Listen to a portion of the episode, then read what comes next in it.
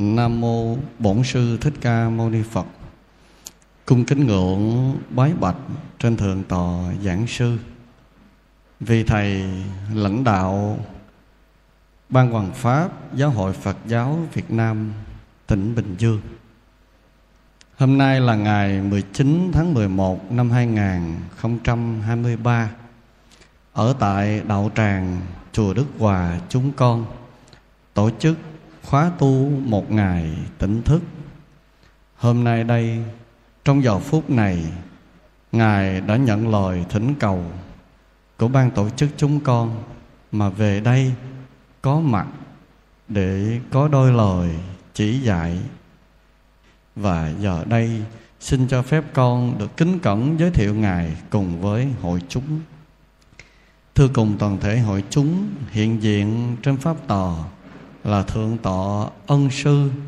Ngài là người đảm nhận trọng trách, phó ban trì sự giáo hội phật giáo việt nam tỉnh bình dương, là người lãnh đạo trưởng ban hoàng pháp giáo hội phật giáo việt nam tỉnh bình dương, phương trượng chùa phổ thiện hòa ở thành phố thủ dầu một. Minh Thiền kính cẩn giới thiệu đạo hiệu của Ngài Thượng Minh Hạ Vũ đến toàn thể đại chúng. Cung kính ngưỡng bái bạch trên Thượng Tọa Ân Sư.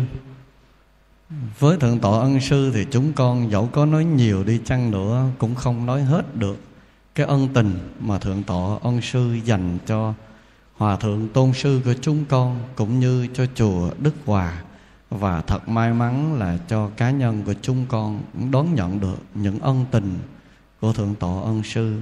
Và giờ đây toàn thể đạo tràng chúng con đã trang nghiêm như pháp. Chúng con đê đầu bái thỉnh thượng tọa ân sư từ bi quan hỷ ban pháp âm. Nam mô bổn sư thích ca mâu ni phật. Chúng con thành tâm bái thỉnh thượng tọa nam mô bổn sư thích ca mâu ni phật. À, kính thưa à, đại đức thích minh thiền. À, phó trưởng ban hướng dẫn phật tử ờ, giáo hội phật giáo việt nam tỉnh bình dương ờ, trụ trì ờ, chùa đức hòa cũng như là chư tôn đức tăng ở trong ban tổ chức khóa tu một ngày tỉnh thức. Thưa toàn thể quý nam nữ phật tử, thì hôm nay là ngày mùng 7 ha mùng 7 tháng 10 năm Huy Mão và một lần nữa thì chúng tôi được đầy đủ nhân duyên trở về chùa Đức Hòa à, để à, thăm viếng à, đạo tràng khóa tu một ngày tỉnh thức. Và đồng thời cũng có một cái buổi pháp hội cùng với toàn thể chư Phật tử. Nghe lời đầu tiên kinh nguyện tam bảo gia hộ và thường diện chủ đại đức trụ trì toàn thể chư tăng ở đây luôn luôn được nhiều sức khỏe vô lượng an lạc và được thành tựu mọi Phật sự. Và chúc cho toàn thể đạo tràng của chúng ta được vô lượng an lạc trong ánh hào quang của chư Phật. A Di Đà Phật. À, lần này trở về chùa Đức Hòa thì chúng tôi cũng rất là quan hỷ khi thấy đạo tràng của chúng ta mỗi ngày một đông. Và đồng thời cái giới trẻ chúng ta đi chùa nó càng nhiều. Thì cái điều đó nói lên là cái sự hương thịnh. Cái điều đó nói lên là đại đức minh thiền cũng đã làm sống lại cái tinh thần tu học Phật pháp ha, của ờ, chư Phật tử.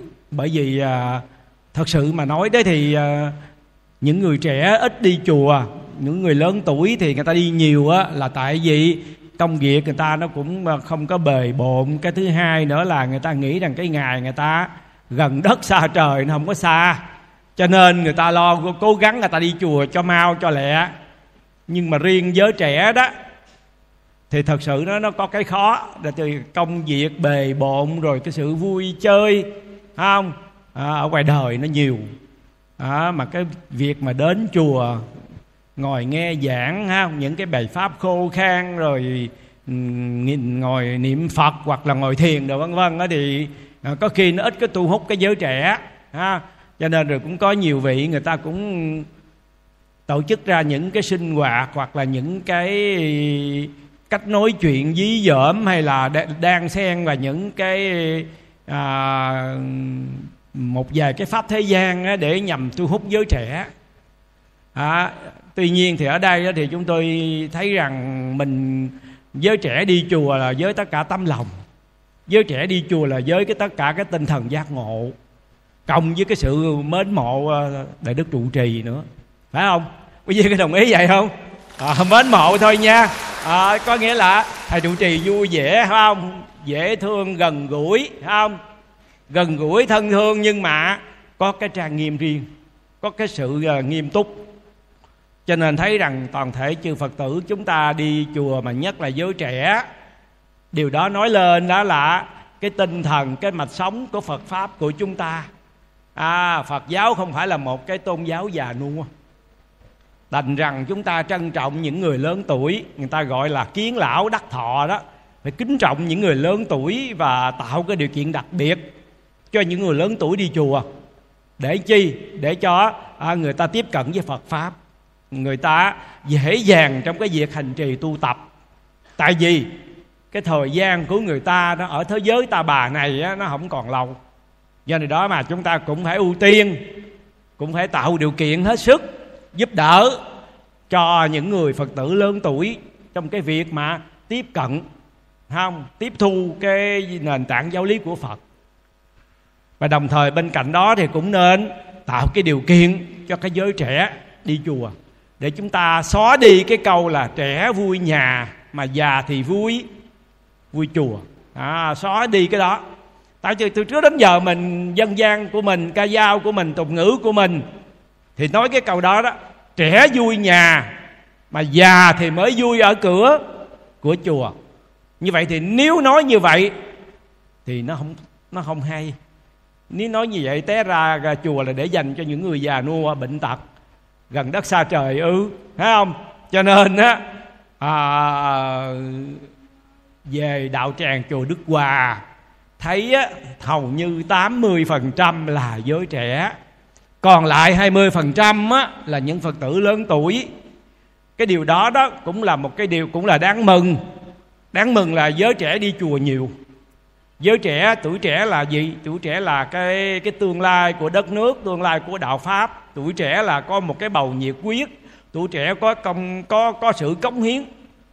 À, còn người già đó thì người ta có kinh nghiệm. Người già là người ta có phước đức người già là à, là người ta có những cái bề dày trong cái việc tu tập. Cho nên á chúng ta ở đây đạo tràng của mình nó nó nó nó nó nó, nó có một cái sức sống của của Phật pháp. Tức là gì? Tức là người già và người trẻ ha đồng cùng nhau gọi là thập phương đồng tụ hội. Đó. Thì hôm nay đó thì à, thật sự đó thì à, đại đức ờ, minh thiền mời chúng tôi về có cái buổi pháp thoại thì tôi cũng có hỏi đại đức là bây giờ đại đức có muốn gợi ý chúng tôi giảng cái đề tài gì hay không? Thì thầy bảo thôi, sư phụ nói cái nào, phật tử nghe cái đó, có nghĩa là dạy cái nào cũng được. Thật sự là như thế này, hồi nãy tôi đến chùa đức hòa thì tôi nhìn cái chương trình đó thì tôi thấy nó có cái chữ quy y tam bảo đó. Thật sự quy y tam bảo là cái bước đầu, nhưng mà nó không kém phần quan trọng tại vì nó là nền tảng giống như mình xây cái nhà lầu thì cái cái cái móng nó phải vững à, cái nền nó phải chắc. Thì ở trên đó những cái cấp cao hơn á nó mới vững vàng. Chúng ta phải có cái móng nền móng cho vững. Rồi sau đó đó những cái à, tầng thứ hai thứ ba thứ tư thậm chí 18, 19, 20 tầng nó mới vững. Như vậy thì cái nền tảng đầu tiên của người phật tử là quy y tam bảo đó cho nên tôi nhìn tôi thấy cái chữ quy tam bảo á, nó in rõ ở trong cái chương trình sắp tới. Ở trong đó ghi là 21 tháng 10 ha. Tại vì thường thì um, chúng ta có ba cái rằm lớn rằm tháng giêng rằm tháng 7 và rằm tháng 10 thật sự ra ba cái rằm này không phải là đặc thù của phật giáo đâu không?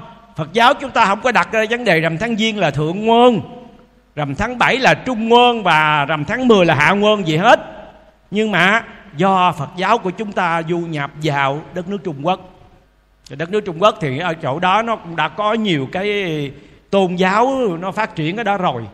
À, thì trong đó nó có đạo gì? Đạo lão đạo khổng phải không? Rồi bây giờ phật giáo chúng ta du nhập vào nữa thì chúng ta cũng có cái tinh thần hội nhập văn hóa của cái nền văn hóa tín ngưỡng của trung quốc. Do điều đó mà chúng ta à, chúng ta cũng có tam quân và tứ tứ quý đó. Tâm gọi là tam quân tứ quý tam quân thì chúng ta có thượng quân là rằm tháng giêng. Phải không? Rồi trung quân là rằm tháng 7 và hạ quân là rằm tháng 10 thì rằm tháng giêng người ta gọi là rằm thượng quân là thiên quan tứ phước. Đó, rồi rằm tháng 7 á, gọi là trung quân á, gọi là xá tội dông nhân là tại dựa vào cái, cái điển tích của đức mục kiền liên gọi là tháng 7 ngày rằm xá tội dông nhân đó còn ngày rằm tháng 10 thì người ta gọi là thủy quan giải ách thì cái này á, là thuộc về tín ngưỡng của cái những cái người họ tu theo đạo tiên. À lão tử đó. Nhưng mà phật giáo chúng ta trong quá trình du nhập thì chúng ta có ba cái rằm lớn đó. Chứ còn đúng ra thì phật giáo của chúng ta chỉ có những cái ngày quan trọng như là ngày phật đản rằm tháng tư. Rồi tháng 7 thì chúng ta là có cái ngày tự tứ tức là cái ngày mãn hạ của chư tăng ni chứ chúng ta cũng không đặt vấn đề là tháng 7 ngày rằm xá tội dông nhân gì hết. Nhưng đây là, nó cũng có cái điển tích của đức mục kiền liên. Cho nên sắp tới đây thì rằm tháng 10 thì hầu như các cái chùa đó, người ta tổ chức cúng rằm. Rồi bây giờ người ta có lòng ghép vấn đề mà nghi thức quy tam bảo ở trong ngày rằm. Còn riêng ở đức hòa thì đại đức trụ trì có nói rằng mỗi tháng đều có quy y. Thì tôi nghĩ mỗi tháng quy y là đúng rồi bởi vì cái người phật tử mà khi mà họ họ sơ phát tâm để họ quy y tam bảo á, mà nếu mà nó gặp cái duyên lành, nó gặp một cái dịp tốt á mà ta không quy y á, thì cái tâm của con người nó vô thường. À bữa nay, bữa sáng các vị siêng năng là buổi chiều chúng ta lười biến liền. Cho nên khi mà họ khởi cái phát tâm, quy y tam bảo, thì các thầy trụ trì nên tổ chức quy y cho họ năm người cũng được, mười người cũng được không? Trăm người cũng được. Thì nếu mà cái số lượng đông á, thì cái chất liệu giáo lý nó cũng không gì vậy mà nó suy giảm. Ví dụ như một cái ngọn đèn đốt lên, một người tới mồi thì cái ngọn đèn nó cũng sáng như vậy. Mà mười người tới, chúng ta mồi cái ngọn đèn thì cái ngọn đèn nó cũng không có ảnh hưởng gì. Thậm chí một trăm cho tới một ngàn người đến để mà mồi cái ngọn đèn đó. Thì cái ngọn đèn nó, nếu nó bản chất nó sáng, nó không có bị gió lung lai thì nó vẫn trụ vững và ánh sáng nó vẫn trọn vẹn chứ không bao giờ mất.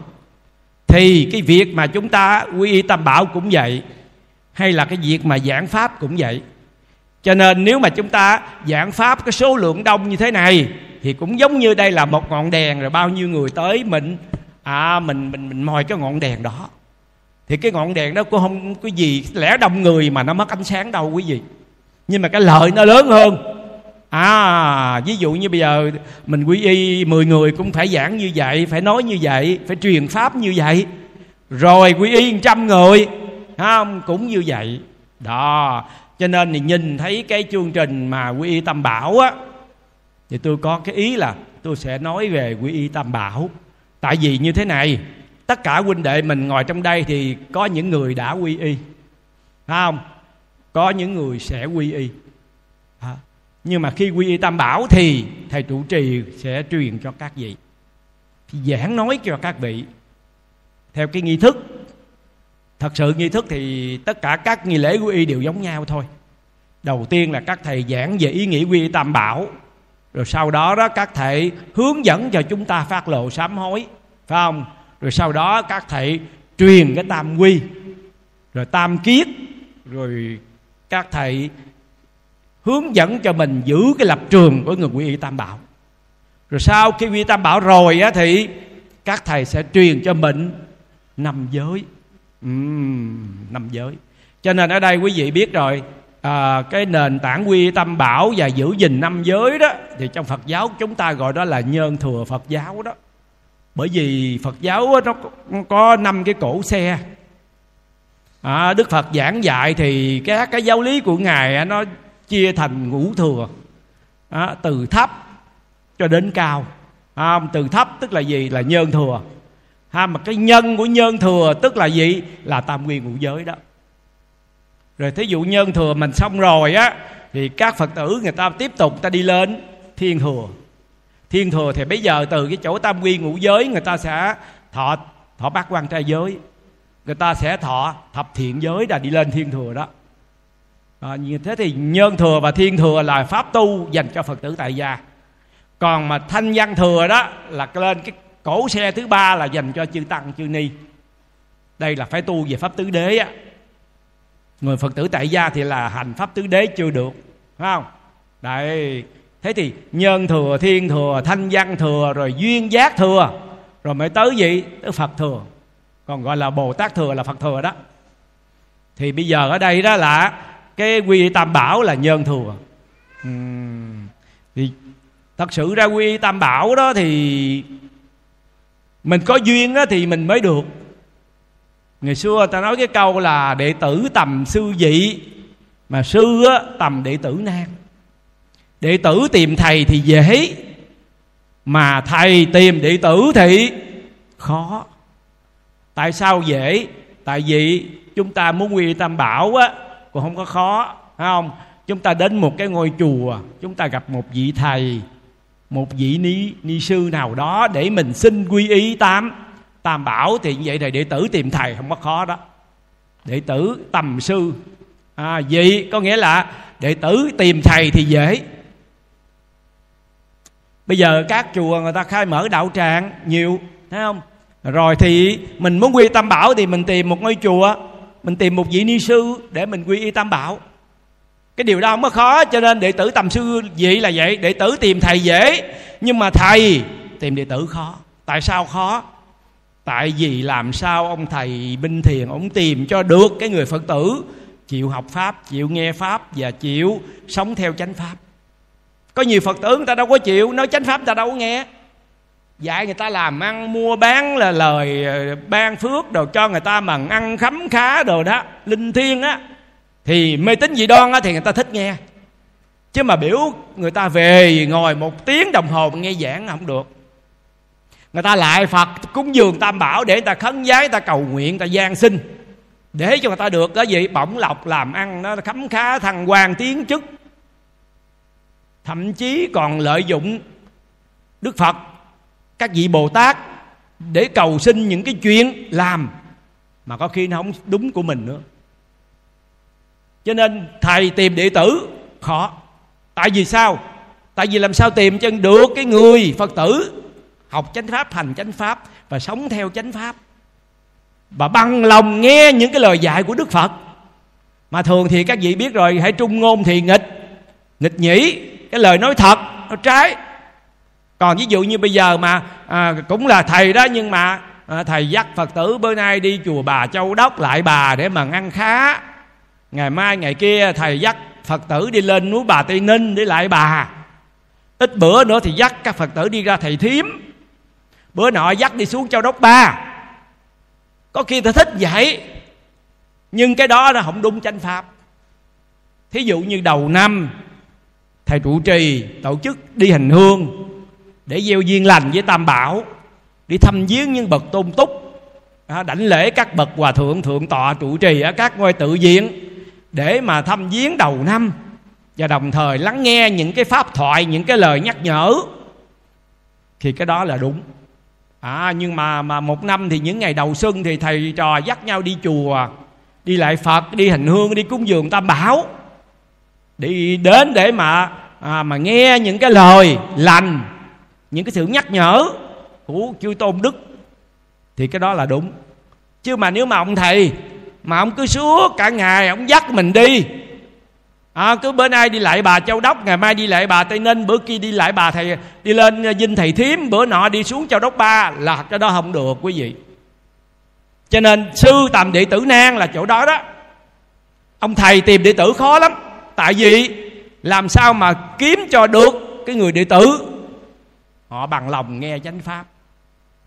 Họ bằng lòng về về chùa để họ họ tu tập một ngày. Thật sự tôi nói các vị biết như chư tăng, chư ni thì đi xuất gia tu học cả đời thì nó dễ rồi đó. Nhưng mà riêng người phật tử tại gia đó, thật sự ra gia duyên ràng buộc. Khó lắm, không có dễ.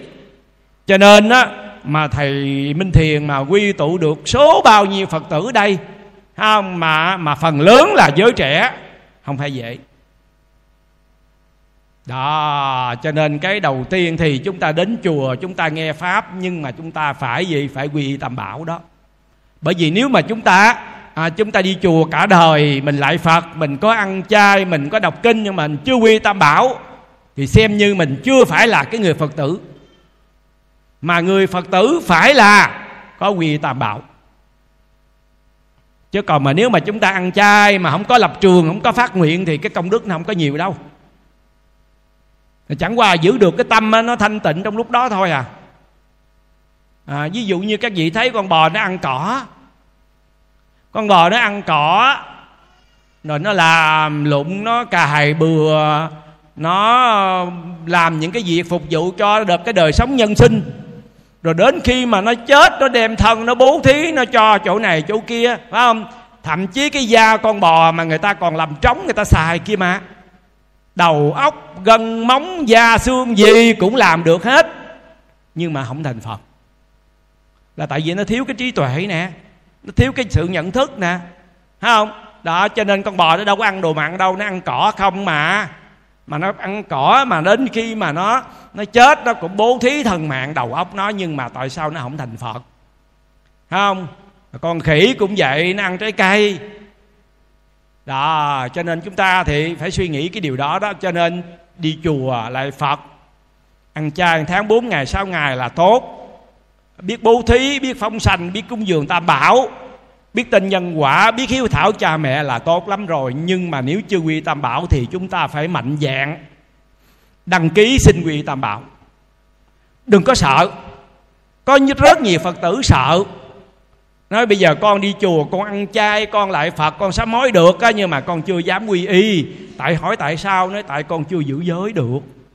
Cho nên nó là chút nữa thầy sẽ giải thích là cái chỗ đó để cho các vị thông suốt cái tư tưởng để đừng có còn lo ngại về về cái việc quy y tam bảo. Cho nên nếu phật tử nào đã quy y tam bảo rồi củng cố thêm niềm tin không và đi đúng con đường mà đức phật đã chỉ dạy. Còn nếu vị nào chưa quy y tam bảo, khởi cái phát tâm, không còn lo ngại, không còn sợ sệt gì hết, mà mạnh dạn mà đến gặp thầy trụ trì để xin cho ngày 21 tháng 10 này cho con được quy y tam bảo bởi vì chúng ta có mặt trên cuộc đời này, đâu phải là mình có mặt bao nhiêu ờ, năm, bao nhiêu tuổi như vậy đâu. Đâu phải là mình có mặt năm, mười năm, hai, ba chục năm, thậm chí năm, bảy chục năm đâu. Mà chúng ta đã có mặt ở trong cái thế giới này từ vô lượng kiếp kia mà. Cứ sanh rồi già rồi bệnh rồi chết. Chết rồi á, mà nếu cái người mà có đầy đủ nhân nghĩa lễ tri tính á không? Thì cũng trở lại làm con người tiếp tục nữa thôi cứ như vậy nhưng mà mình trôi lăn mãi ở trong sanh tử luân hồi à, trong vô lượng kiếp. Thấy không? Cho nên đó là cái người quy tam bảo nó cũng giống như là cái người ở trong bờ á, mà thả cái thuyền ra tuốt ngoài biển á. Rồi ra ngoài đó mênh mông, đại hải không biết ngàn mé nào thì phải muốn quay về thì phải làm sao? Nhìn cái ngọn hải đăng mà về. Thì tam bảo chính là ngọn hải đăng để mình quay về đó trong vô lượng kiếp, con trôi lăn trong sanh tử luân hồi, phải không? Con cứ đi mãi trong gì? Ở trong ở trong sáu nẻo luân hồi. Thế thì bây giờ á, con con đi mãi giống như cái người trong bờ mà đi riết qua ngoài khơi à. Bây giờ muốn quay trở về thì đây là quy y tam bảo đó. Trở về. Cái nghĩa của chữ quy y á, nói cho đủ là quy y tam tam bảo. Chữ quy tức là gì? Là trở về, mà y là nương nương tựa trở về nương tựa, mà nương tựa với ai? Nương tựa với tám, tam bảo. Cho nên quy y nói cho đủ là quy y tám, tam bảo đó. Cho nên chúng ta là từ vô lượng kiếp mình mình say mê, mình đi trong sáu nẻo luân hồi. Ngày hôm nay mình đầy đủ nhân duyên phước báo á. Nhưng mà thật sự ra cái vị thầy mà truyền tam quy cho mình mình cũng phải có duyên với thầy đó. Mình có duyên với thầy đó, mình mới đến cái chùa đó mình quý quy y đó, cho nên á, cái nghĩa của quy tam bảo là trở về. Mà trở về á, ở một cái đời này á, mình sanh ra mình bao nhiêu tuổi á, đó là mình ở một cái kiếp này. Nhưng mà trong vô lượng kiếp, chúng ta đã từng say mê lầm lạc, chúng ta đã từng đi trong trong sáu nẻo luân hồi rồi. Bây giờ mình đọt có đầy đủ nhân duyên phước báo, mình có được cái duyên lành để mình mình được bừng gặp Phật pháp bởi vì Đức Phật nói rằng nhân thân nan đắc mà Phật pháp thì nán năng văn đó. Thân người thì khó được, mà phật pháp thì khó khó gặp đó. Khó gặp hoặc là khó nghe, chữ nghe không? Khó nghe là tại sao khó nghe? Không phải là khó gặp mà mà mình không được nghe đâu, nhưng mà do là mình mình không có tính thọ phụng hành những cái lời dạy của đức phật. Cho nên là khó nghe là cái chỗ đó đó. Khó nghe. Ừ giống như là có một cái câu chuyện thiền đó mà. À, một cái ngày nọ ngày tết đó thì có cô phật tử đến chúc tết một vị thiền sư. Rồi đó là à, cô chúc năm mới con chúc thầy sống lâu trăm tuổi bá niên trường thọ phước thọ tăng long gì đó không? Cầu chúc cho thầy một dọc cái gì cũng đẹp hết á. Mà đến khi ông thầy ông chúc lại cái ông chúc nói thầy chúc cho con là ông chết cha chết con chết cháu chết chắc chết chích chết. Ông làm một lèo chết cái là bà cô thì phật tử ba quản hồn nói dạ thưa thầy à, sao mà thầy chúc gì kỳ vậy? Con năm đầu năm đầu tháng mà thầy làm một dọc chết không vậy? Sao được? Thì ông thầy ông nói không con ơi cái này là thầy chúc cái này hạnh phúc lắm đó con. Nó nói gì hạnh phúc gì mà sao con thấy chết không vậy thầy? Ông thầy ông mới nói rằng á là cha già thì ông già thì ông chết. Rồi cha đó đến khi cha mình già cha mình cũng vậy cũng chết rồi mình già mình cũng chết. Rồi con mình cháu mình chắc chích gì đó nó cũng vậy nó chết theo tuần tự á. Thì tại vì không ai tránh khỏi cái vấn đề sanh già bệnh chết hết nhưng mà chết có thứ tự. Ông già thì ông đi trước rồi mới tới cha mình già cha mình đi theo. Chứ nếu như mà ông già ông chưa có chết mà cháu nó chết trước cái đó là mới là bất hạnh á. Cái đó mới là đau buồn. Còn cái việc mà um, ông bà cha mẹ người nào lớn tuổi già cả rồi thấy không? À, đúng theo quy luật. Thì cái này người ta gọi là phật pháp năng văn đó. Phật pháp khó khó nghe. Tại vì nó thiền sư lại nói thật. Nhưng mà cô này cô không hiểu được cho nên khó nghe. Ừ, cho nên ở đây thì cái vấn đề quy tâm bảo á, là chúng ta phải trở về và nương tựa với phật với pháp với với tăng nhưng mà nếu chúng ta trở về nương tựa với phật, nó có lý do. Tại sao mà con phải nương tựa với phật? Pháp, tăng.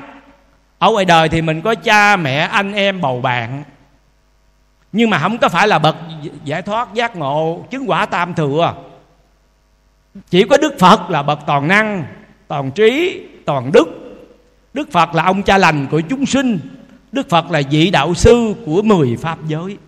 Cho nên con phải nương tựa với đức phật. Cái thứ hai nữa là đức phật á có đầy đủ tam tam minh và lục thông. À bởi vì trong cái đêm thành đạo á thì từ canh một cho tới canh hai đó là đức phật của chúng ta ngài chứng được thiên nhãn minh. À, tức là trải qua 49 ngày đêm ha à, đức phật là một vị thái tử con vua tịnh phạn và ma gia hoàng hậu khi mà ngài lớn lên rồi, ngài chứng kiến cảnh sanh, cảnh già, cảnh bệnh, cảnh chết.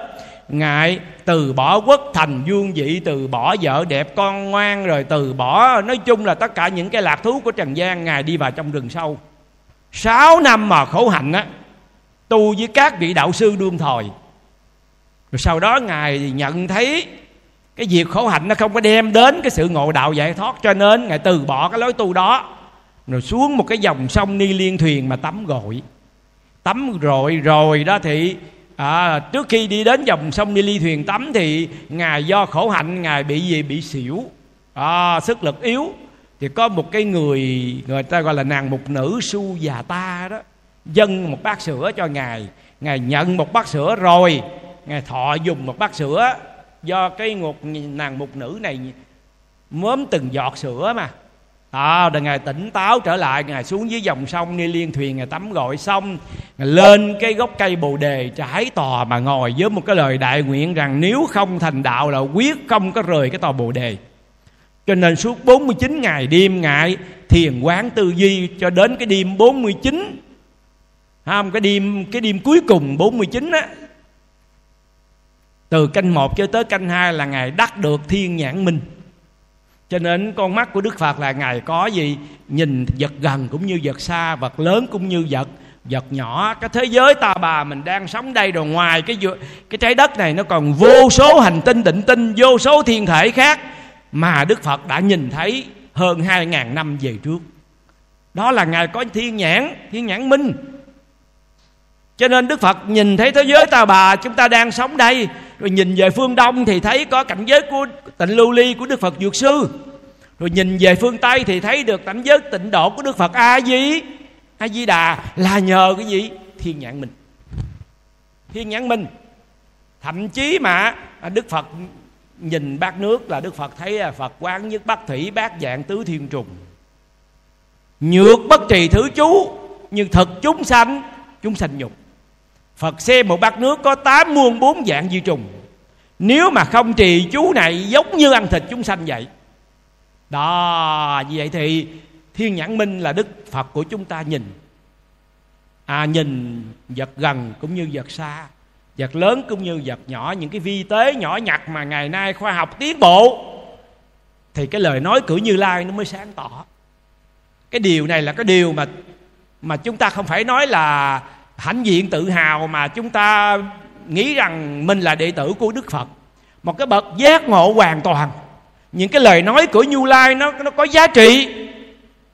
Nó có giá trị trong ba ngàn đại thiên thế giới. Nó có giá trị ở trong quá khứ. Nó có giá trị ở hiện tại và nó có giá trị ở trong vị vị lai. Chứ còn thật sự ra thì chúng ta không có nên so sánh những cái tôn giáo khác. Tại vì khi mình so sánh không khéo nó sanh ra những cái vấn đề, cái kỳ thị nhau, cái đây, điều đó người Phật giáo chúng ta không nên. Mà mình bằng lòng, con bằng lòng theo Đức Phật, con bằng lòng quy y Phật là bởi vì Đức Phật có đầy đủ tám tam minh. Đức Phật là một con người không? Đức Phật nhìn thấy chứng kiến sanh già bệnh chết, ngài ngài bỏ tục xuất gia 6 năm khổ hạnh trong rừng. 49 ngày đêm ngồi thiền với cõi Bồ đề. Từ cái canh một cho tới canh hai là ngài chứng được thiên nhãn thiên nhãn mình. Rồi từ canh hai cho tới canh ba mà ngài nỗ lực thiền quán tư duy á, là ngài chứng được cái minh thứ hai. Người ta gọi là là túc mạng minh.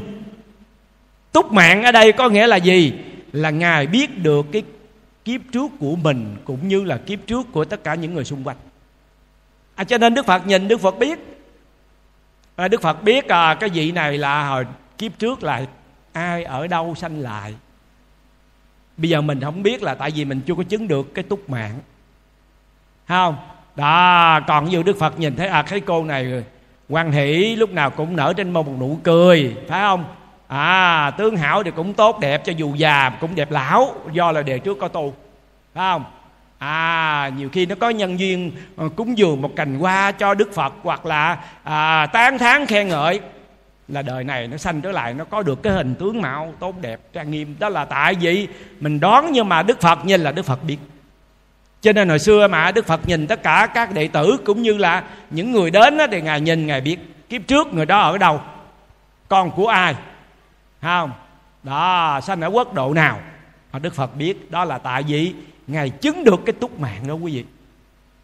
Rồi từ canh tư cho tới canh năm mà lúc mà à, trước lúc sau mai mọc á, thì ngài chứng được một cái minh thứ ba là lậu tận minh. Lậu tận ở đây là gì? Là dứt sạch phiền não.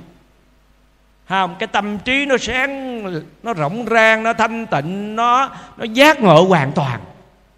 À lậu tận là dứt sạch phiền não mê lầm. Đó thì bây giờ là ngài ngài ngài gọi là đắc thành đạo quả đó. Không?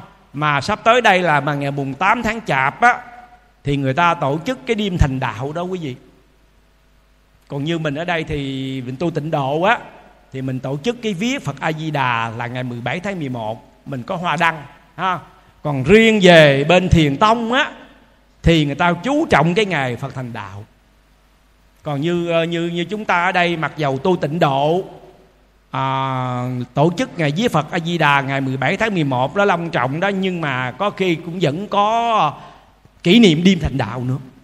Nhưng mà chúng ta không có làm đông đảo rần rần giống như các cái chùa khác.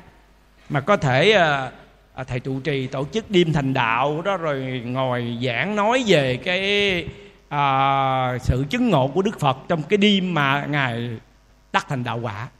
Rồi có khi thì à, tái hiện lại ờ, mình dân một cái bát sữa đó à, cho phật tử mỗi người một cái bát trong đó có đựng một ít sữa để cúng dường lên phật để tái hiện lại cái cái thời điểm mà tu khổ hạnh mà đức phật của chúng ta à, bị ngất xỉu rồi một cái người một nữ su già ta dâng cái bát sữa.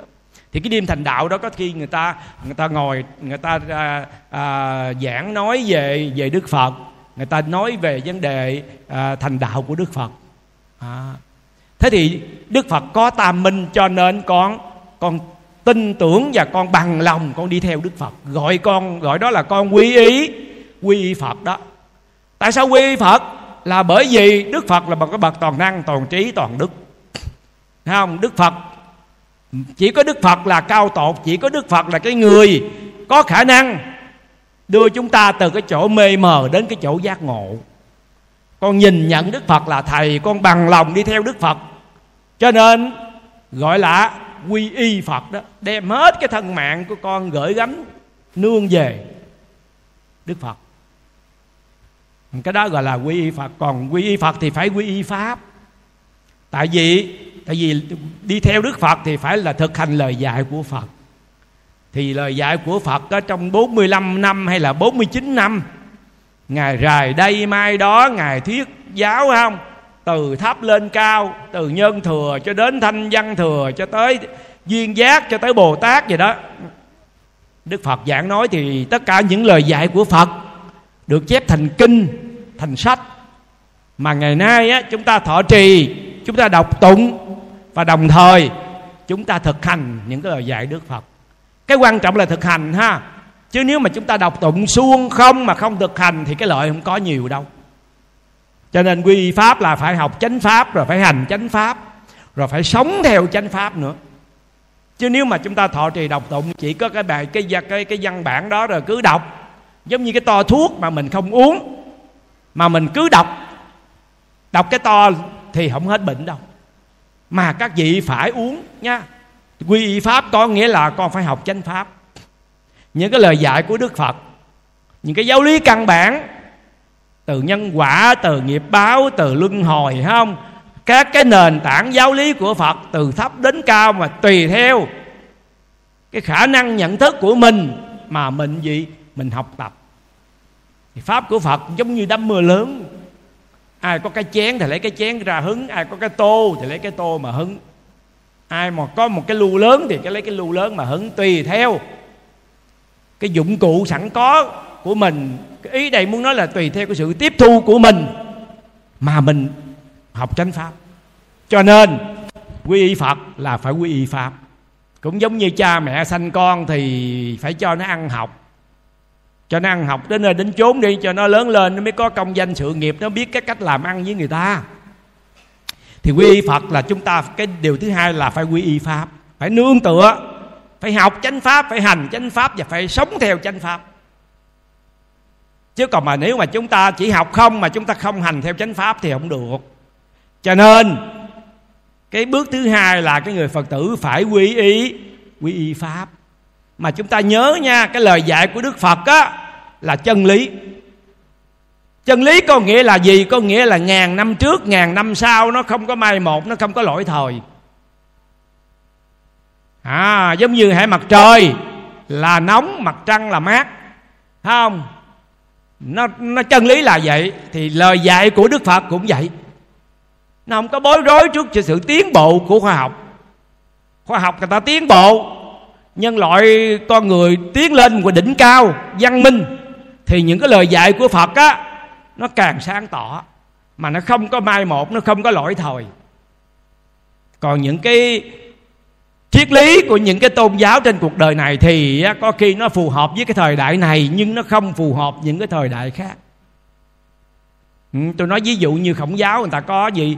Người ta có là tứ thư ngũ kinh, người ta có tam tòng tứ đức, người ta có tam ca ngũ thường, vân vân. Thì có những cái khổng tử nói phù hợp.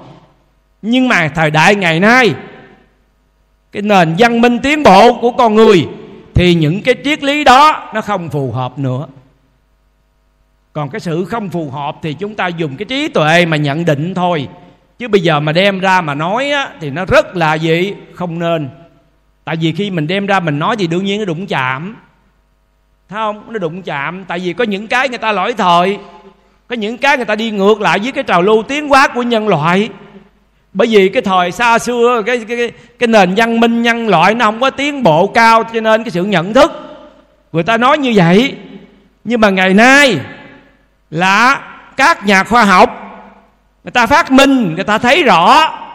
Thì người ta nhìn ra lại là người ta chỉ có Phật giáo mới đáp ứng được cái nền văn minh của nhân loại mà thôi. Cho nên là là học chánh pháp hành chánh pháp và sống theo chánh pháp và là con quy pháp á, là con nương tựa với lời dạy của Đức Phật.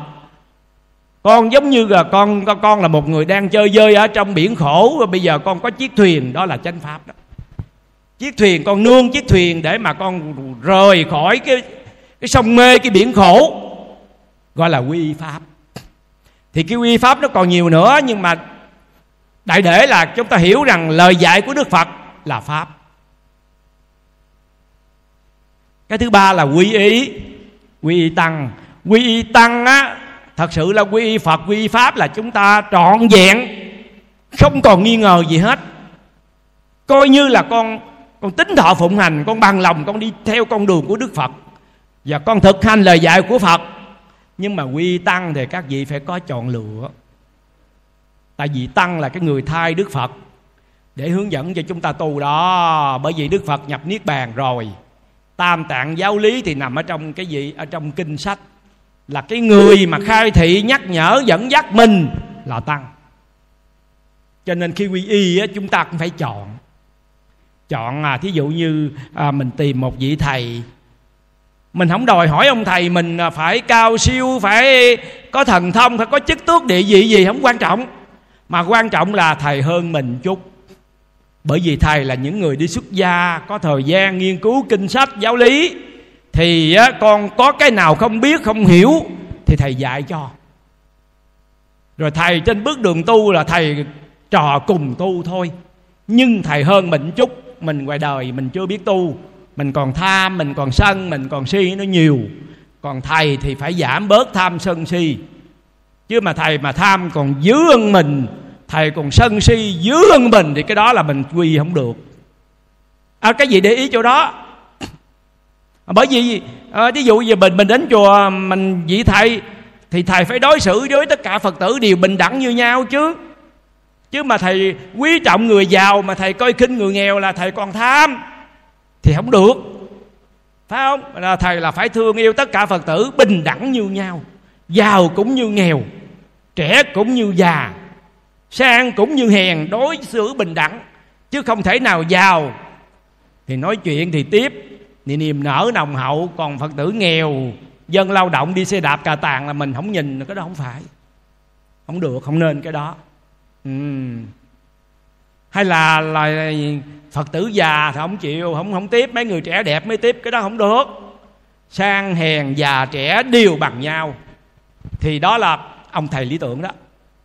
Và đồng thời ông thầy là phải hướng dẫn mình học chánh pháp, hành chánh pháp và sống theo chánh pháp. Còn nếu mà trường hợp mình đến chùa, mình người đời mình còn tham, còn sân, thầy vô trong chùa, thầy còn sân hơn mình. Mình lầm lỗi chút xíu, cái ông giận ông hờn vô trong chùa mình xá ông ông không ừ.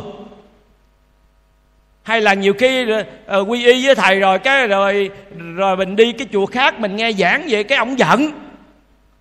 Cái đó không nên. Thí dụ như mình thấy đệ tử mà đi chùa mình mừng. À, mình biết à, phật tử mặc dầu quy y mình đó nhưng mà bên kia nó có cái khóa tu nó có giảng sư về thuyết giảng đó phật tử đến nghe. Tại vì chùa mình không có tổ chức thì đương nhiên phật tử nó đến cái chùa khác nó nghe. Thì mình nghe, mình biết được cái chuyện đó là mình mình khởi cái tâm quan hỷ và động viên. Ờ tốt đó cô hay không? Cứ nên đến chỗ đó mà nghe giảng để mở mang trí tuệ. Động viên chứ. Cho nên có nhiều vị thầy, nhiều bà sư cô đó là cái tánh sân si, nóng giận, ghê gớm mà mà nhất là xã hội ngày nay đó, các vị biết rồi đó. Những cái hành vi, cử chỉ của chư tăng ni của mình nó dễ bị phát hiện và dễ bị đưa lên trên mạng nó gây cái phản cảm, nó gây cái khó chịu trong cộng đồng phật tử. Như vừa rồi chúng ta thấy ở trên lâm đồng đức trọng có một cái sư cô nào đánh quá chừng đó, quý cô thấy không? Như vậy thì làm sao quy y với cái bà sư cô đó cho được? Thậm chí cái cộng đồng phật giáo, chư tăng ni người ta nóng giận.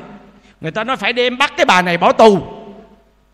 Nhưng mà thật sự đối với người tu mà không kiểm soát được cái cơn sân giận, vậy thì mình thua người đời mà nếu đã thua người đời rồi thì làm sao phật tử quy y với một vị thầy, một vị ni sư đó cho được? Cái điều đó là, cho nên tăng là chúng ta phải chọn thôi à. Mình coi, mình không đòi hỏi thầy mình phải có chức tước địa vị gì hết trên cái cuộc đời này. Miễn là dẫn dắt mình tu hành cho nó đúng chánh pháp. Thầy đối xử tất cả phật tử bình đẳng như nhau, giàu nghèo gì cũng là quý mến, trân trọng hết, nếu nó có cái tâm tu và đồng thời cái tâm thầy cũng phải từ bi hỷ xã, con không biết, phật tử không biết. Thì thầy nhắc nhở, thầy dạy dỗ, thầy ôm đờm thầy khuyến tấn cho, chứ cũng đừng có làm giận, làm hờn. Thì cái đó là gọi là mình quy tăng á, mình phải chọn. Chứ không phải thấy người ta ăn khoai, dắt ma chạy quấy. Thấy không phải thấy người ta đi chùa quy y tâm bảo rồi mình cũng bắt trước mình chạy đi quy y. Rồi chạy quy y rồi gặp cái vị thầy, vị ni sư, nhưng mà à, cái tâm tham sân si nó còn dữ hơn mình đó, thì cái này mình khó à. Không hoặc là giống như nãy thầy nói đó dạy cho mình học chánh pháp dạy cho mình thực hành cái pháp tu tập. Chứ đừng có dắt mình đi chỗ này lại dắt đi chỗ kia lại thành ra mê tín dị đoan là nó không có đúng con đường. Cho nên là cái vị thầy mình mình quy y là phải chọn. Phải chọn lựa. Chọn lựa là một vị thầy. Không? Cho nên là rồi khi mình quy y là thầy cho cái pháp danh nữa còn cái pháp danh nữa quý vị.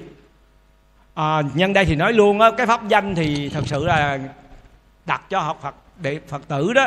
Thì cái tên đời mà lỡ nó có xấu một chút thì thầy đặt tên cho nó đẹp lại một chút. Phải không? Cho nó có ý nghĩa. Chứ chứ chứ mà thật sự các vị biết cái chữ cái pháp danh thì mình nên đặt chữ hán chứ đặt đường là cái chữ nôm thí dụ như là cái ông đó ông tên là nguyễn văn mỏng đi thí dụ vậy. Mà ông thầy đặt quảng dày là không được. Đó bị cái chữ dày là đâu phải là không nói vậy đó hay là diệu tâm á, thì được chứ đừng có đặt diệu lòng quý vị. Không? À, hay là à, thí dụ cái người đó à, có danh thơm tiếng tốt không? Đặt thiện hương thì được đừng có đặt thiện nhang nghe nó kỳ. Phải không? Ra pháp danh nó vậy đó còn như bà kia bà đặt bà tên nguyễn thị nghĩa ông thầy đặt diệu trang là nghe nó hơi kỳ. Là tại vì nghĩa trang lạnh lùng á. Có một cái câu chuyện cũng vui quý thầy kể lại nói là có cái cô này bà này bà tên bà nguyễn thị nguyệt. Rồi khi quý à, à, bà tên là nguyễn thị nguyệt thì ông thầy đặt cho bà cái pháp danh là diệu thềm quý vị.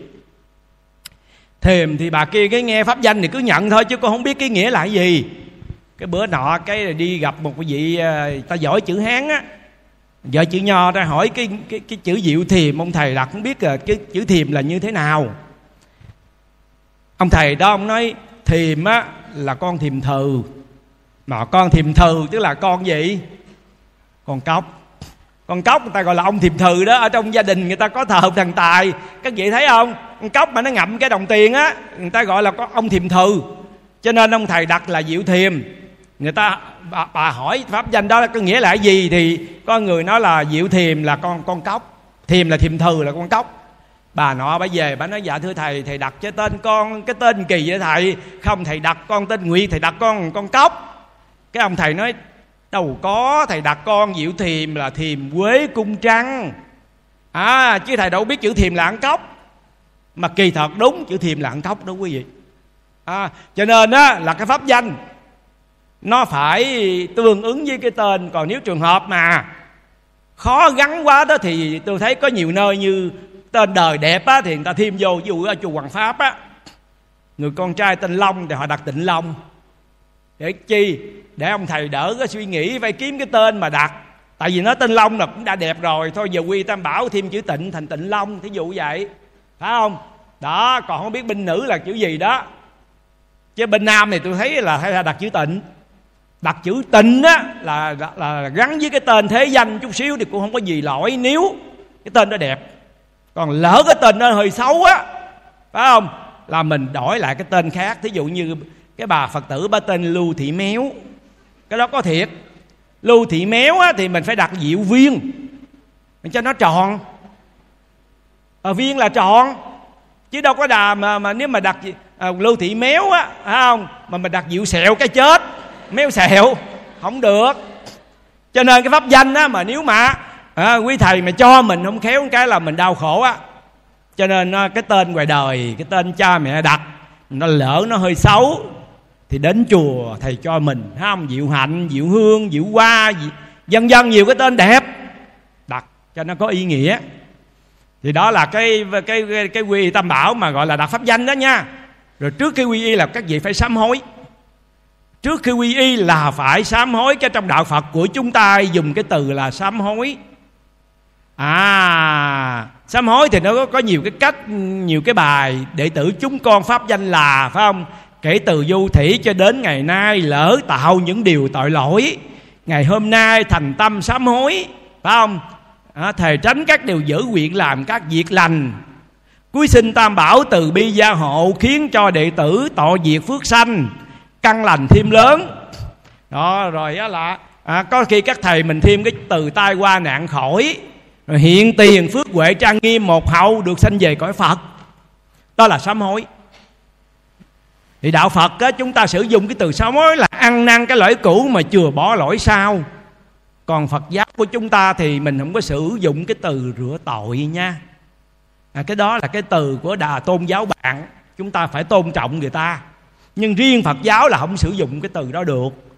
Tại vì á, sám hối, ăn năn, lỗi cũ, sám giả, sám kỳ thiền, tiền kiên, hối giả, hối kỳ hậu quá sám, ăn năn cái lỗi trước, chừa bỏ cái lỗi sau.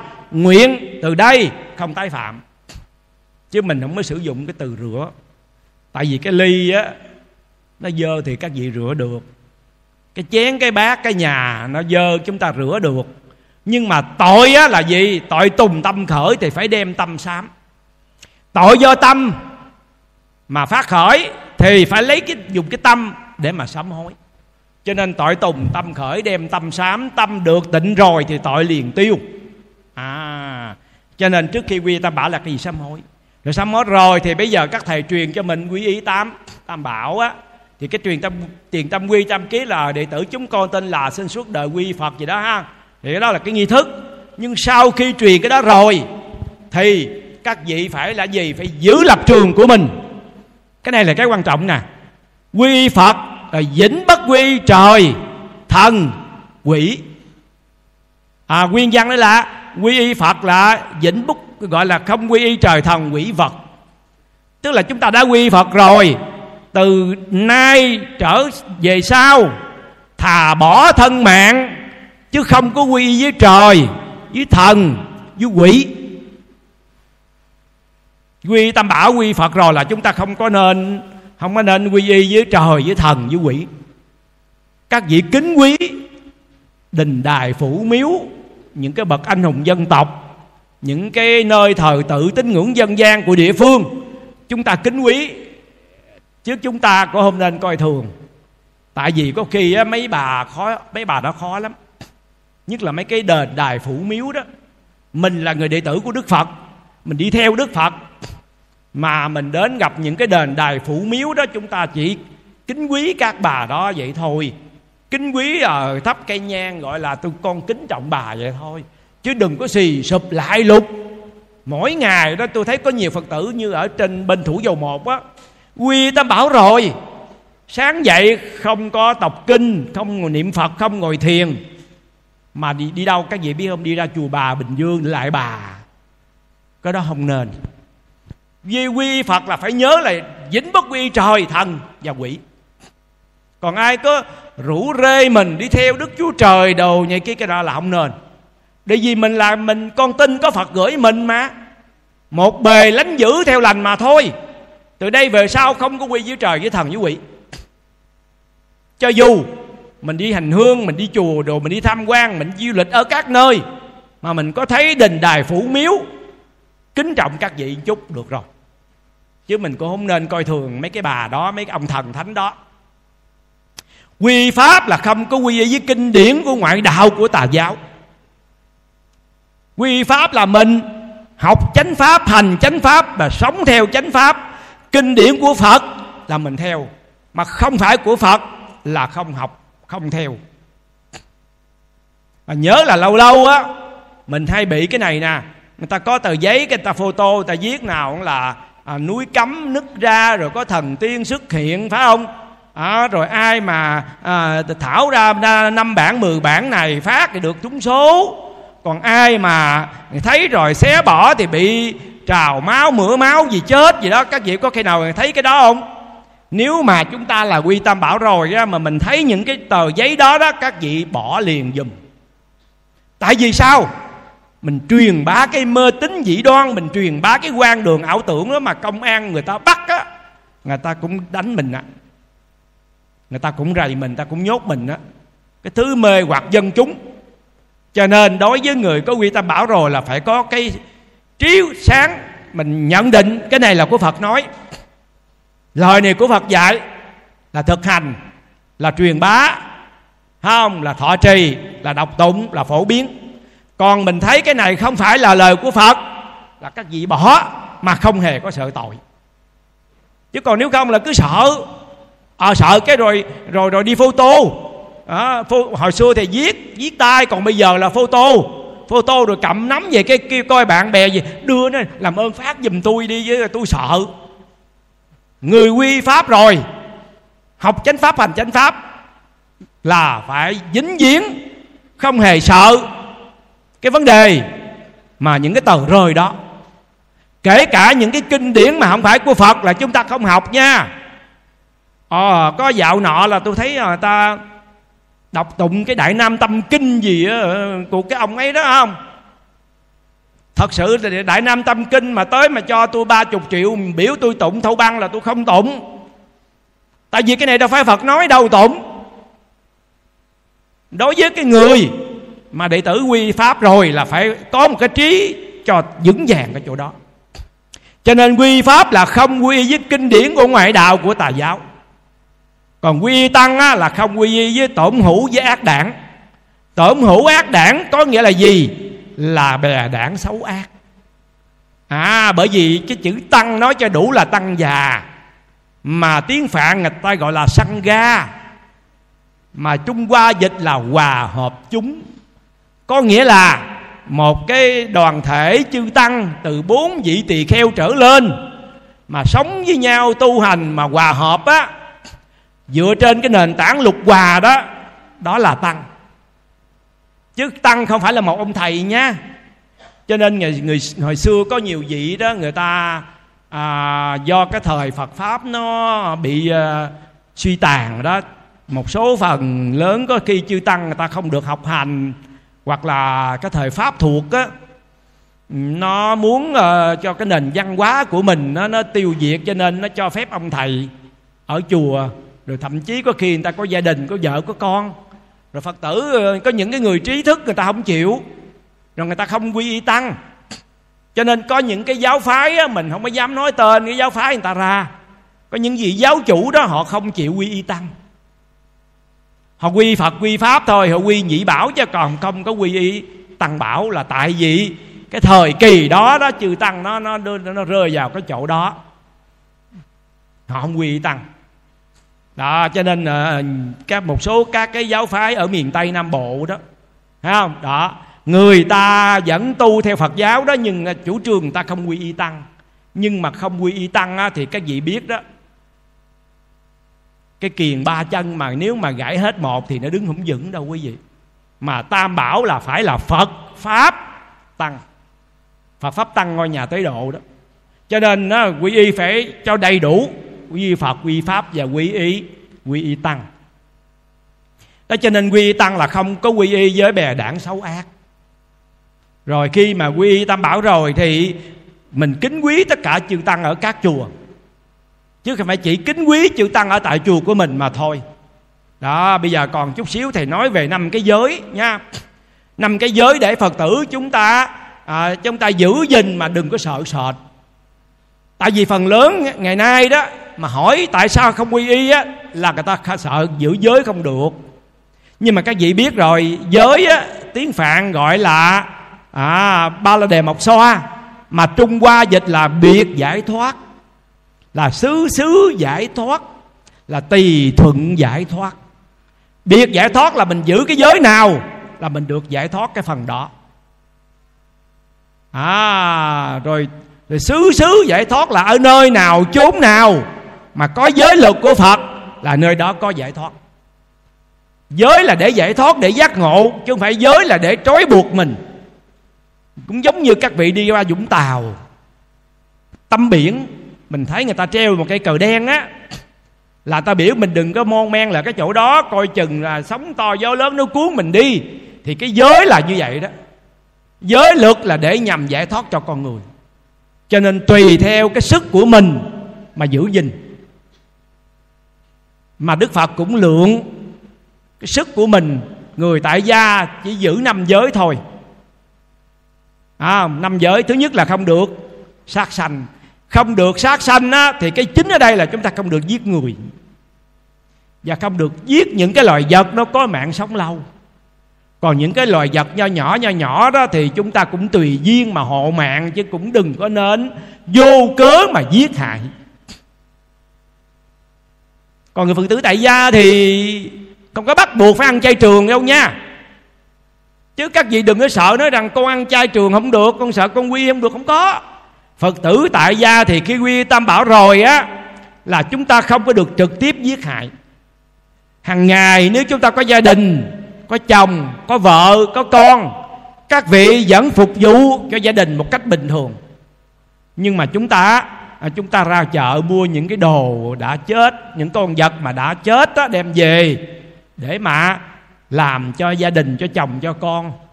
Người ta thọ dụng mà chúng ta không có trực tiếp giết hại. Chứ cái từ sát sanh ở đây á, là gì?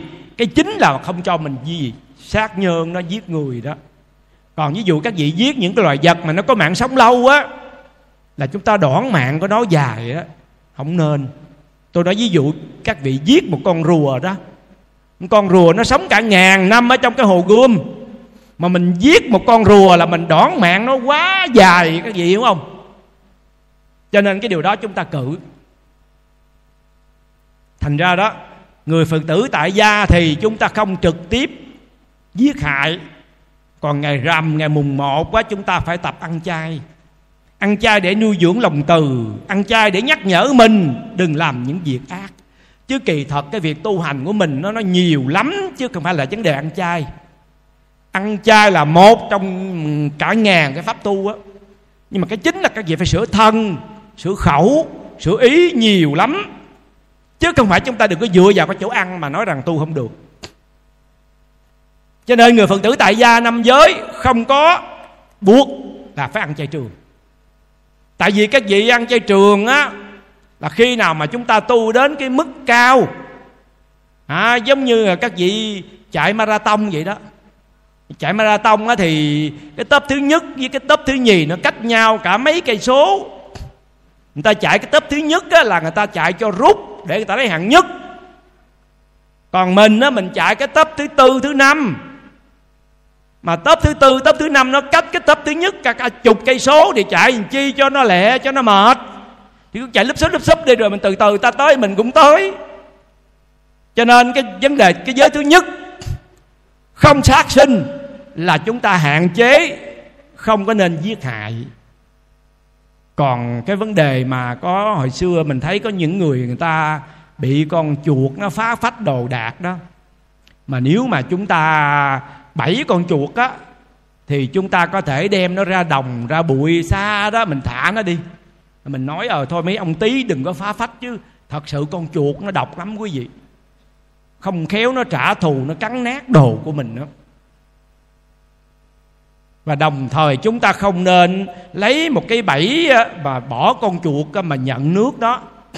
Cho nó chết á, mình làm như vậy, mình gieo cái nhân gì? Cái nhân chết ngộp. Không tốt hay là chúng ta tẩm xăng á, để đốt cho con chuột nó dãy dụa nó chết cháy á, là chúng ta tạo cái nhân chết cháy á. Mà tạo nhân chết cháy mà một người làm chưa có đủ đâu, rồi súng với nhau năm bảy người tới để mà thấy người ta giết hại để khởi cái tâm vui mừng thì bị cộng nghiệp á. Cho nên cái giới thứ nhất, phật tử tại gia chúng ta không được giết giết và cái chính đó là, là giết người và không nên giết những loài vật mà nó có mạng sống lâu. Còn như con ruồi con mũi con kiến con gián rồi đó mấy cái con đó mà mình không sống chung được thì tìm cái cách đuổi nó đi chứ cũng đừng có gì khởi cái tâm sân si mà giết hại. Tại vì khi mình mình bắt con rệp mà mình giận quá mình mình nghiến răng á mình giết nó tại vì hoặc là mình giận quá mình đập con mũi mình nghiến răng mình đập. Mà khi nghiến răng đập là sanh ra đó là gửi lên cái tâm sân. Cho nên người phật tử tại gia quy tam bảo ngày mùng 1 ngày rằm cố gắng ăn chay. Còn những ngày thường chưa ăn chay được, thì những cái đồ vật mà mà nó đã chết, đừng có trực tiếp cắt cổ gà, đập đầu cá, cái đó thì không nên. Cái thứ hai là gian tham trộm cắp phải giữ thôi. Nhân phi nghĩa bất giao mà vật phi nghĩa bất thủ không? Không nên gian tham trộm cắp cái thứ ba là tà hạnh đó tức là một vợ một chồng. Nếu chúng ta đã có gia đình nếu có gia đình rồi thì đức phật sợ cái nhân mà mình mình lan trạ mình mình mình à, mình một người đàn ông mà hai ba bà vợ đó nó mất đi cái hạnh phúc gia đình. Do vậy mà đức phật dạy mình không được tà tà dâm đó. Đó là phật tử tại gia. Còn như chư tăng chư ni là những người xuất gia là phải đoạn hẳn cái đó. Bởi vì cái đó là thuộc về cái ái nhiễm cái ái nhiễm là cái nhân sanh tử luân hồi. Cho nên những bậc xuất gia như quý thầy ở đây là không có gia đình. Phải giữ cái giới đó. Cái thứ tư là chúng ta không được nói nói dối. Nói dối thì ở đây nó có bốn cái cách không? Nói dối, nói thiêu dệt, nói lưỡi đôi chiều, nói lời hung hung ác, ha. nói dối là có, nói không không nói có còn nói thiêu dệt là người ta nói ít, mình xích cho nhiều. Còn nói lưỡi đôi chiều á, là tới đằng này nói chuyện của đằng kia, tới đằng kia nói chuyện của đằng này, để cho tình cảm nó chia lìa nhau. Cái đó gọi là là nói lưỡi đôi đôi chiều. Còn nói lời hung ác, tức là mình mắng, mình nhiếc, mình rủa mình xả người ta, gọi là nói lời hung hung ác. Như vậy thì phải phải giữ cái giới này. Cái giới gọi là dòng ngữ đó. Thì thật sự dòng ngữ này nó có chia làm ba quý vị tiểu giọng ngữ, đại giọng ngữ, phương tiện giọng ngữ. Tiểu giọng ngữ là gì? Là giống như nãy thầy nói đó, có bốn cái cách đó đó. Nhưng mà nó cũng là tiểu giọng ngữ thôi, chứ không phải là đại. Còn đại giọng ngữ là gì? Là mình là phàm phu, mà mình nói mình là thánh nhân. Để mình phỉnh phờ, mình lừa gạt người ta, cái đó gọi là đại giọng ngữ đó. Còn phương tiện giọng ngữ đó, là mình nói như thế nào để cho anh em ta hòa thuận giống như bác sĩ mà phải giấu bệnh nhân, đừng có nói cái bệnh đó. Vì nói cái bệnh đó, nó nó lo lắng, nó mau chết. Thì người ta giấu bớt. Hoặc là mình mua bán cũng vậy. Mình mua bán, mình cũng có thể nói dối, nhưng mà nó không có tác hại nhiều. Ví dụ các phật tử nào mà còn mua bán làm ăn đó. Thí dụ mình bán quần áo, chẳng hạn một cái áo đó, mình mua cái vốn mình là năm chục, phải không? Nhưng mà đó mình bán sáu chục là có lời. Nhưng người ta trả sáu chục, mình nói thôi sáu chục không đủ vốn em, trả thêm em nữa đi. Bà kia nói thôi, bà nói vậy tôi trả bà bảy chục đó được không? Cái mình mình bảy chục có lời rồi, nhưng mà mình giả bộ, phải không? Mình nói ờ lợi đây em bán làm quen chứ bảy chục là em bán vốn, nhưng mà kỳ thật là lời hai chục. Cái này người ta gọi là mua bán ăn thua đồng nài đó. Cái tội không có nhiều. Nhưng mà nếu cái người trí, cái người biết tu hành á, người ta cũng cố gắng dần dần khắc phục. Phải nói cho thật luôn còn nếu như mà nói chưa có thật cái, cái này người ta gọi là phương tiện đó thì cái lỗi nó không có nhiều.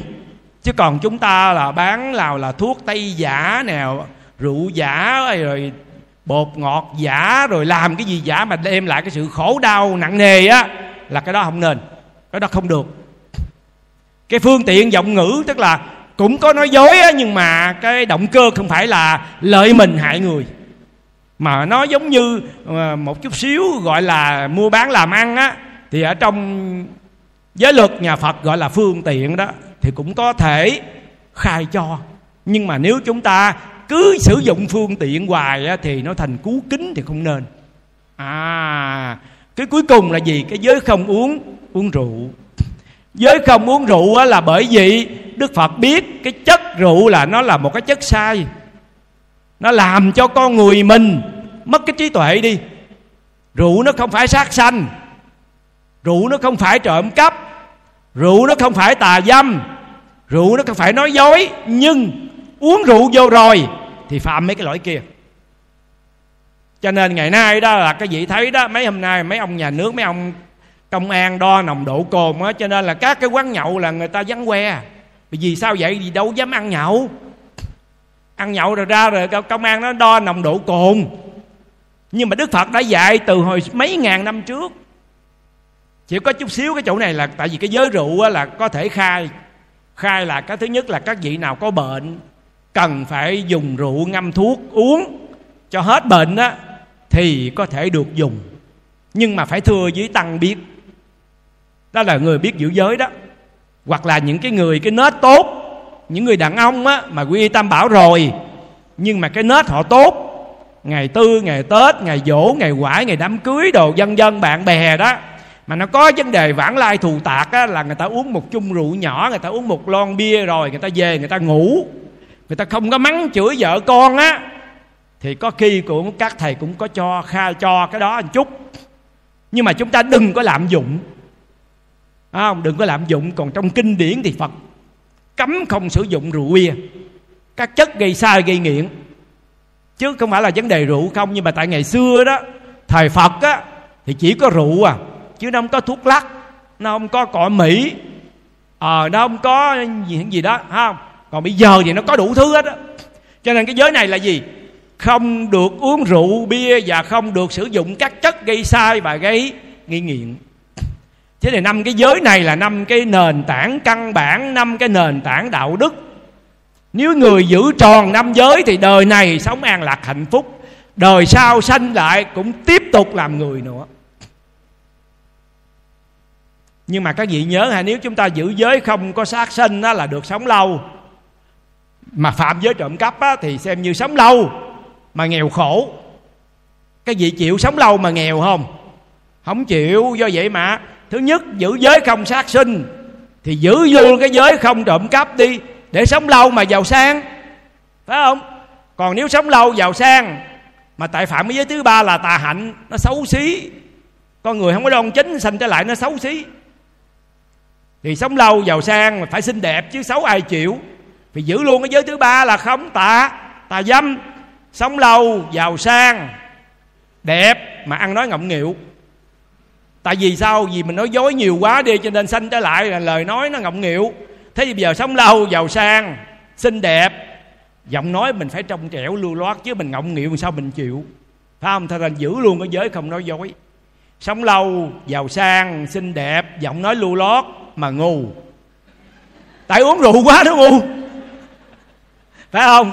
Cho nên giữ luôn cái giới gì? Không uống rượu. Mà năm cái giới này là nền tảng, ha? Thì các phật tử cố gắng mà giữ. Giữ được bao nhiêu cũng tốt. Cho nên cái ngày quy tam bảo đại đức minh thiền truyền cho các vị năm giới đại đức cũng sẽ nói à, năm cái giới này thầy truyền cho các phật tử tùy cái sức của mình mà dân giữ. Mấy giới cũng tốt chứ không phải bắt buộc phải gì sĩ diện rồi cái nào cũng mô phật giữ được. Mình phải nghĩ trước và định trước. Cái nào giữ được thì mô phật giữ được. Cái nào giữ chưa được thì im lặng. Im lặng rồi để trong tâm, nhưng mà vị cố gắng khắc phục từ từ, con sẽ giữ. Cho nên các vị có thể giữ hai giới, người ta gọi là thiểu phần u bà tắc hay là thiểu phần u bà di. Tại vì bây giờ các vị chưa quy tâm bảo á, thì cái người nam người ta gọi là thiện nam tử, là người con trai tốt. Cái người nữ gọi là thiện nữ nhân, là người con gái tốt nhưng khi mà quy tam bảo rồi á, thì cái người nam người ta gọi là cận sự cận sự nam tức là người nam gần gũi, phụng sự tam bảo. Giống như nãy mà cái nhóm phật tử mà đi đón cung nghinh rồi đó, nhóm thị giả, nhóm cung nghinh, nó là cận sự nam. Nó là người nam gần gũi phụng sự cho tam bảo. Còn bên nữ người ta gọi là gì? Cận sự nữ là cái người nữ gần gũi phụng sự tam bảo. Đó cho nên thôi thì bây giờ như thế này. Đó là cái nền tảng ha. Đó là cái nhân cách. Đó là một cái nhân để mà chúng ta à, chúng ta tiến lên trên con đường giải thoát giác ngộ. Các vị nhớ cho dù chúng ta tu thiền tu giáo tu tịnh hay là tu mật đều phải gì? Phải quy tam bảo rồi mới đi vào. Thí dụ các vị quy tam bảo xong rồi thì các vị đi vào tịnh độ. Các vị quy tam bảo có tam quy có ngũ giới rồi các vị phát nguyện tinh sâu, nguyện tha thiết, hành chuyên cần, niệm phật cho nó thanh tịnh. Một đời, hết cái đời này chúng ta trở lại. Một, chúng ta có duyên lành với cảnh giới cực lạc thì phật a di đà rước các vị về cảnh giới tây phương tiếp tục tu nữa. Còn nếu như chưa được về, trở lại thế giới này là một con người hoàn thiện, lục căn thanh tịnh, tiếp tục mà tu nữa thôi đó, cho nên cái tam quy ngũ giới là căn bản. Cho dù chúng ta tu thiền cũng phải có tam quy ngũ giới. Chúng ta tu tịnh độ, tức là niệm phật, cầu vãng sanh, cũng phải có tam quy ngũ giới. Chúng ta tu về giáo, tức là thọ trì, đọc tụng, giảng nói kinh điển, cũng phải có tam quy ngũ giới rồi mới đi vào cái giáo môn. Hay là các vị tu mật là trì chú, cũng phải có tam quy ngũ giới rồi mới là đi vào cái chỗ mà trì chú. Cho nên tam quy ngũ giới là cái bước căn bản của người phật tử. À, cho nên thành ra bữa nay thì thật sự thì cái này thì tôi nghĩ là thầy trụ trì đại đức minh thiền trước khi quy y á thì đại đức cũng sẽ giảng giải cái này cho các vị nghe rõ thôi ha. Nhưng mà bữa nay nhân cái buổi sáng nay đến chùa đức hòa nhìn thấy cái chương trình nó có cái chữ quy tam bảo á cho nên thầy cũng nói một vài cái ý để cho chúng ta biết rằng quy tam bảo á, để mình phải như thế nào không? Thì vô lượng kiếp mình say mê lầm lạc, mình đi trong sanh tử luân hồi. Ngày hôm nay mình đầy đủ với đức nhân duyên, mình được làm đệ tử của đức phật. Mình làm được được làm đệ tử của bậc giác ngộ. Người ta gọi là đã gặp đặng chưa toan dời bước còn tiếc chi, chân bước đã lờ mờ. Khuyên đừng đem dạ tưởng mơ trăm năm cuộc thế như cờ quỷ dây. Rút rút gom huệ cắt dây thân ái mà quyết tìm thầy để mà cầu phái quý quy y. Cho nên phật tử nào quy y rồi, cố gắng củng cố niềm tin ở ba ngôi tam bảo. Phật tử nào chưa quy y, ngày nay nghe, mạnh dạng, đăng ký quy tam bảo. Không có cái gì mà mình phải sợ hết á không? Đời này mình quy y tam bảo là các vị có cái vé để mà các vị trở lại đời sau làm người. Bị cái nhân làm người, ha, là quy y tam bảo đó. Nhân tam quy ngũ giới thì cái quả là một cái con người đầy đủ phước đức trí tuệ để làm lợi ích cho cuộc đời này. Cầu xin tam bảo gia hộ toàn thể phật tử chúng ta luôn luôn được nhiều sức khỏe và tinh tấn trên con đường tu Phật. Nam mô Bổn Sư Thích Ca Mâu Ni Phật.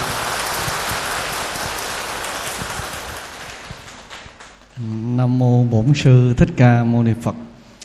Cung kính ngưỡng bái bạch trên thượng tọa ân sư. Hơn 70 phút trôi qua, chúng con được ngồi để lắng nghe thượng tọa dạy về pháp tam quy ngũ giới đây là điều mà chúng con đã được học, đã được nghe. Nhưng hôm nay nghe lại thì hoàn toàn là mới mẻ. Bởi vì phật pháp luôn là cái gì đó tươi mới giữa cuộc đời. Có những bài học vốn đã là rất xưa cũ, nhưng mỗi khi nghe lại thì đều thấy cảm khái hạnh phúc vô cùng. Chúng con qua lời dạy của thượng tọa, nhìn nhận được. Mình có hạnh phúc bởi đã được trở thành người con, người đệ tử, người học trò của bậc chánh đẳng, chánh giác. Và hạnh phúc khi chúng con được lắng nghe, thực tập theo lời dạy của bậc chánh đẳng giác để chấm dứt mọi phiền não, khổ đau trong đời sống cũng như chặn đứng dòng vô minh sanh tử luân hồi. Và chúng con cảm khái, thấy được cái tình cảm to lớn của thượng tọa qua lời nhắc nhở về pháp quy y tăng. Phải thận trọng, phải chọn lựa để tránh đi những phiền não không đáng có xảy ra cho mình sau này nhưng chúng con cũng thấu hiểu được rằng tất cả nó cũng thuận theo nhân duyên. Bởi nếu như chúng con có tròn đầy duyên phước thì chúng con sẽ gặp được những bậc cao đức minh sư. Còn giá như chúng con chưa tròn đầy duyên phước thì cũng gặp cái hạng bèo bèo như thầy minh thiền. Cho nên chúng con cũng cảm khái được điều này. À, thấy những điều thượng tọa dạy là kim chỉ nam là bản đồ cho chúng con bước.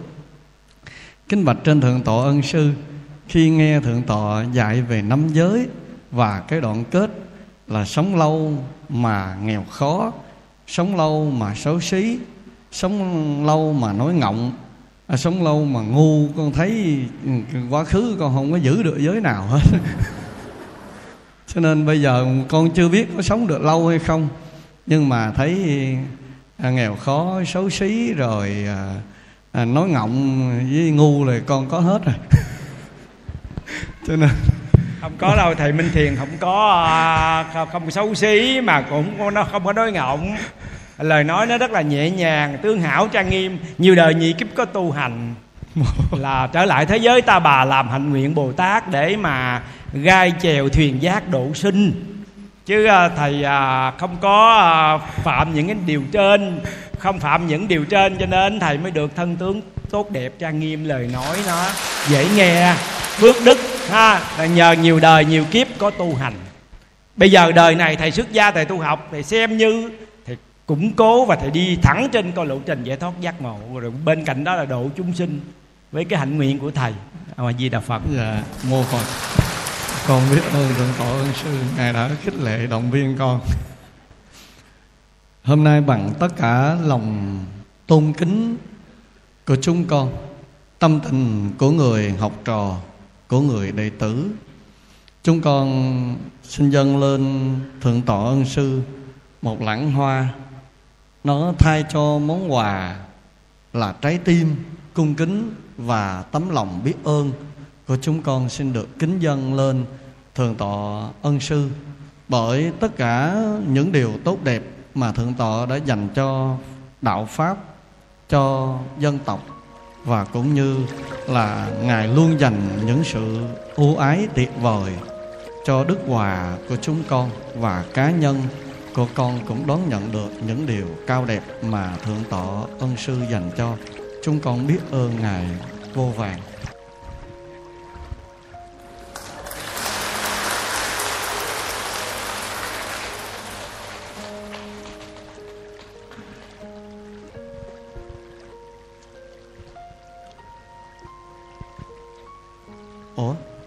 Con đi đâu đây?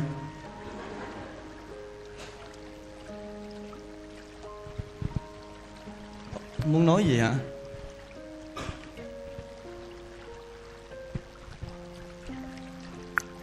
Dạ, Nam Mô Bổn Sư Thích Ca Mâu Ni Phật.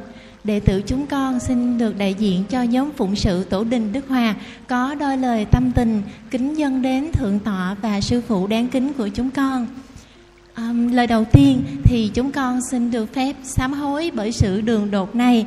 Nhưng mà chúng con tin rằng với tấm lòng muốn dâng đêm một món quà bất ngờ đến um, nhị vị ân sư thì chúng con mong là nhị vị ân sư sẽ hoan hỷ bỏ qua tha thứ cho sự đường đột này của chúng con. Đệ tử chúng con xin được cúi đầu đảnh lễ tam bái.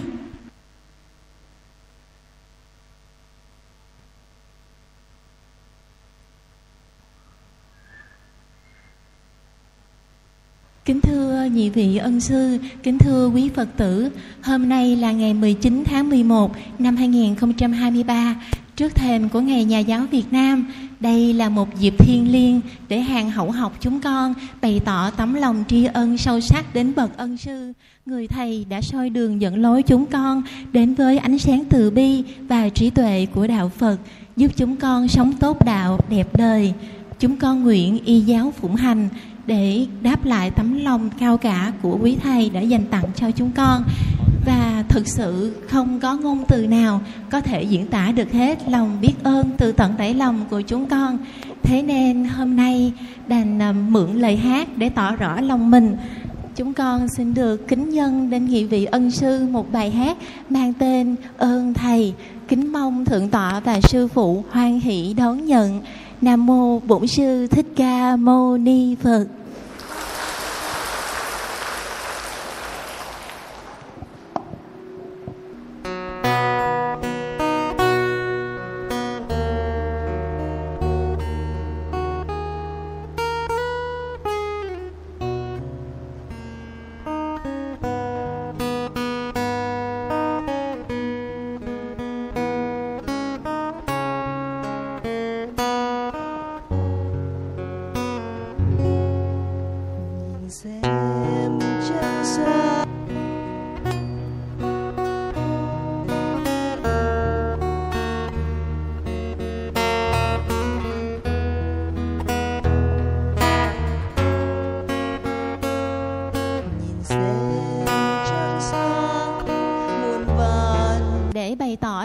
Kính.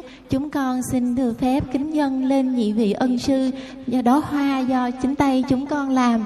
Đó hoa này tuy giản dị đơn sơ, không lộng lẫy cầu kỳ, nhưng từng đường kim, mũi chỉ đều là tấm chân tình của hàng hậu học chúng con.